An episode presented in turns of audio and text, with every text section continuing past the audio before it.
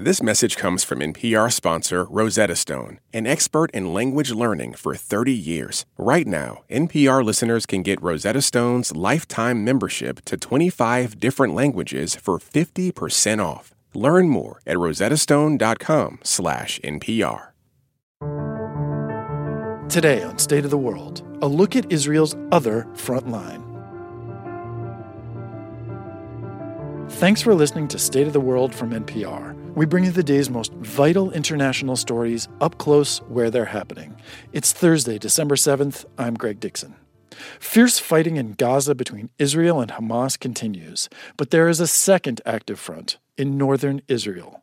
There, Israeli forces have traded artillery and rocket fire with Hezbollah, a militia backed by Iran that operates in Lebanon. We're going to hear voices from both sides of that second front now. In a few minutes, people who live in a village on the Lebanon side of the border. But first, NPR's Brian Mann spoke to people on the Israel side and found many who think a full scale war with Hezbollah is inevitable. I arrive at Kibbutz Lehavot Habashan, a short drive from the Lebanon border, on a beautiful spring like afternoon. This is the Upper Galilee region in the far north, sort of the Vermont of Israel. And the first person I meet is Renan Monica. I have a workshop, bike workshop. For 20 years, Monica has been guiding tourists on mountain bike trips through these hills. That's all stopped. Yeah, because the war now, so it's a bad situation and we don't have a customers, nobody want to come. No customers and a lot fewer neighbors. Israel's government says more than 40 communities in this area have been evacuated since October 7th because of the threat of Hezbollah, which operates nearby. More than 60,000 Israelis were required to leave their homes. Other families left voluntarily. Now we, we just uh, half people here in the kibbutz. We don't know actually. We, we're living day by day. I'm not afraid if you ask me. Do you have family? Here, yeah. Yeah? Of course. Your Kids and family. Kids and family. Do you ever think, hmm, this is too risky? Not yet. Not yet. Not yet. It's my place, it's my home. I born here. There were full-scale wars fought on this frontier in the 1980s and again in 2006. Both sides regularly trade artillery and sniper fire. But after Hamas's attack on Israel October 7th, there's been more shooting, more rockets. Ziv Marom was also born in this kibbutz. The Galil is the most beautiful place in Israel. And it was developing and developing and developing. It was crazy how beautiful it was.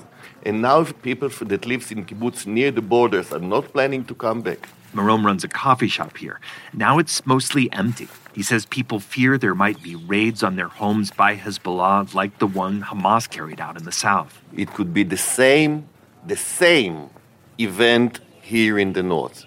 And uh, the Hezbollah is stronger army than the Hamas. The fear, it grew up. When I ask what Israel should do to give them back their sense of safety, I hear one idea from people here over and over. Many want a full scale war. I know now that we have to crush them and crush them big time. Big time. They understand power, and that's what we need to show because we have power. The U.S. and other countries are scrambling to contain this war, limiting it to Gaza and Israel's already bloody fight with Hamas. But Israeli soldiers like Zohar Ben Sushan say the danger posed by Hezbollah has risen a lot. We think that they have a lot of power and more ways to um, attack us and hurt the community here in the north. So it really feels like protecting my home. Ben Sushan is 24, a reservist in Israel's army from the northern city of Haifa. She's based here at a forward lookout post, one of the closest defensive positions Israel's army maintains on the Lebanon border. She takes me across the muddy yard to an observation post, and Lebanon is right there. You really can see um, the houses. If you just go, you can see that. Ben Sushan says Hezbollah fighters are over there, well armed and organized sometimes it's also scary. One time I was in the shower and the shooting started, and it was really scary. I ran to my room and you know take my clothes and uh, weapon and went outside. So it's really can attack you anytime. Many Israelis who consider the Upper Galilee their home tell NPR the Israeli army's presence is comforting but not enough. They say the border is too big, too porous to defend reliably. After leaving the frontier, I stop in the city of Nazareth, a 90 minute drive away, where people evacuated from northern communities are being housed by the government in hotels. We're here already five, five weeks, more than, a little bit more than 300 people. Erez Bergman is from the Snir kibbutz. His entire community is here men, women, and a lot of kids, including his own. He says after seeing what happened during Hamas's attack, He's thinking about leaving the North for good to protect his family. Yes, I'm saying it uh, sadly, but yes, I do not want to make my children in a position that they are harmed. Bergman, too, says there's only one thing that will make him feel safe returning home. He wants a full scale war that will do to Hezbollah what Israel is now trying to do to Hamas. I mean, we will fight very hard Hezbollah. That's the only option. It's not a good option, but if we want to go home, and feel uh, that uh, there's nobody near the border that can threaten us or our children. That's the only solution I can see. Many of the Israelis interviewed by NPR voiced impatience with their government for not already striking harder against Hezbollah. Others predicted that as soon as the fight with Hamas is over in the south, Israel's military will turn its attention here. Brian Mann, NPR News on the Israel Lebanon border. And we'll hear from the other side of that border next.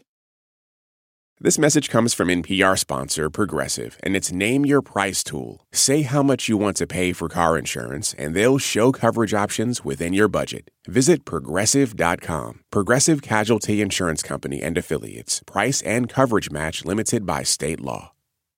Support for NPR and the following message come from IXL Learning. IXL Learning uses advanced algorithms to give the right help to each kid no matter the age or personality. Get an exclusive 20% off IXL membership when you sign up today at IXL.com/NPR.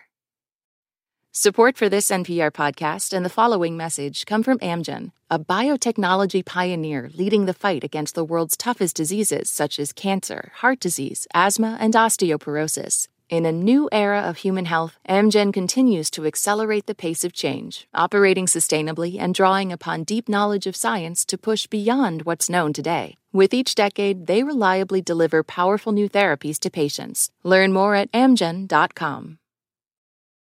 So, we've heard the view from the Israel side of the border. Now to Lebanon.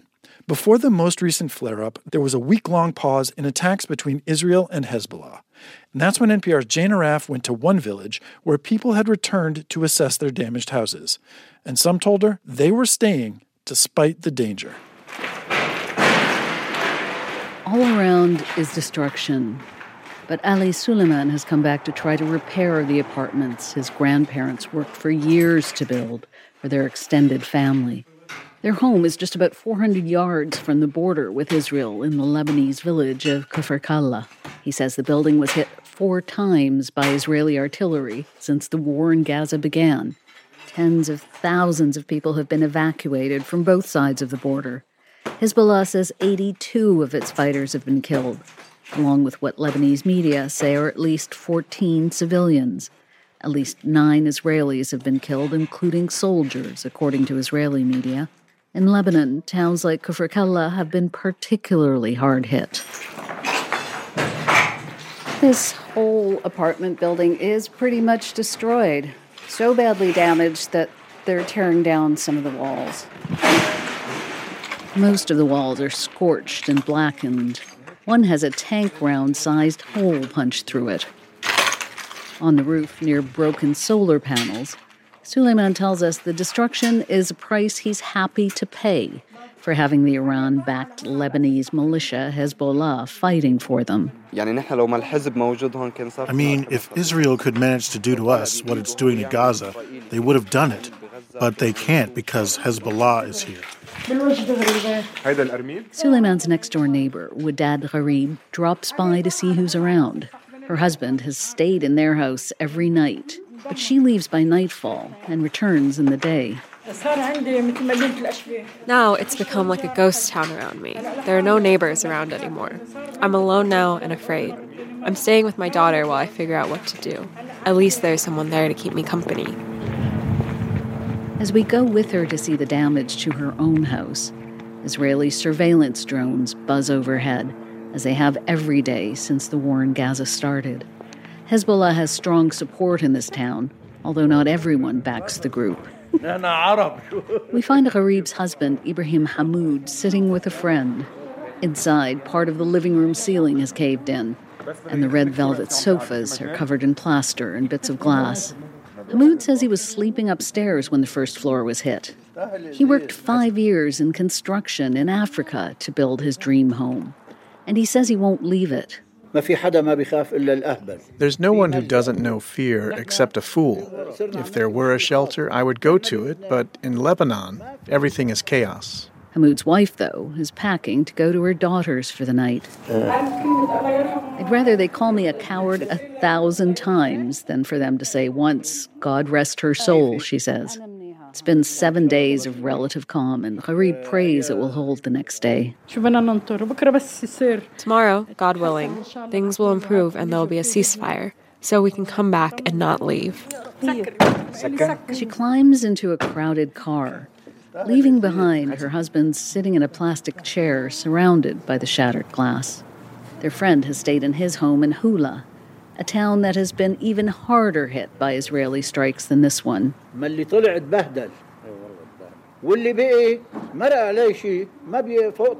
The men, both in their 70s, say it would be humiliating to stay with relatives more than a day or two. On Friday, the day after we meet them, the temporary ceasefire is broken, and attacks between Hezbollah and Israel resume, along with the war in Gaza. We check in again with the two friends. Hamoud's friend says his aunt and her son were killed that day in an airstrike in Hula. They died in the rubble of their home. Hezbollah claimed the young man as one of their fighters. Two days later, Hamoud tells us he and his wife are all right, but another airstrike has hit their house. The video he sends shows it almost completely destroyed. Here, it seems, you can count on peace only one day at a time. Jane Arraf, NPR News, Kfar Kala, South Lebanon.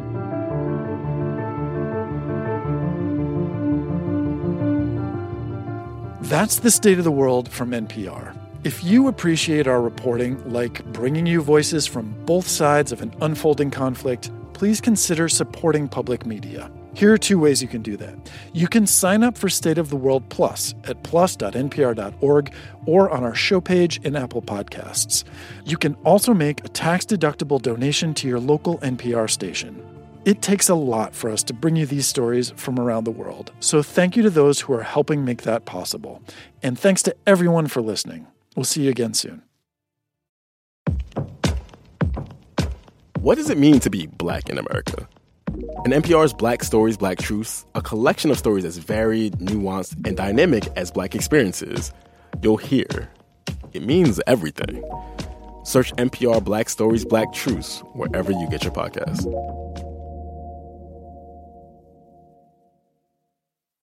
Support for NPR and the following message come from IXL Online. Is your child asking questions on their homework you don't feel equipped to answer? IXL Learning uses advanced algorithms to give the right help to each kid, no matter the age or personality. One subscription gets you everything. One site for all the kids in your home, pre K to 12th grade. Make an impact on your child's learning. Get IXL now. And NPR listeners can get an exclusive 20% off IXL membership when they sign up today at IXL.com/NPR. This message comes from NPR sponsor HubSpot. Imagine growing a business with high quality leads, fast closing deals, wildly happy customers, and more benchmark breaking quarters. It's not a miracle, it's HubSpot. Visit HubSpot.com to get started today.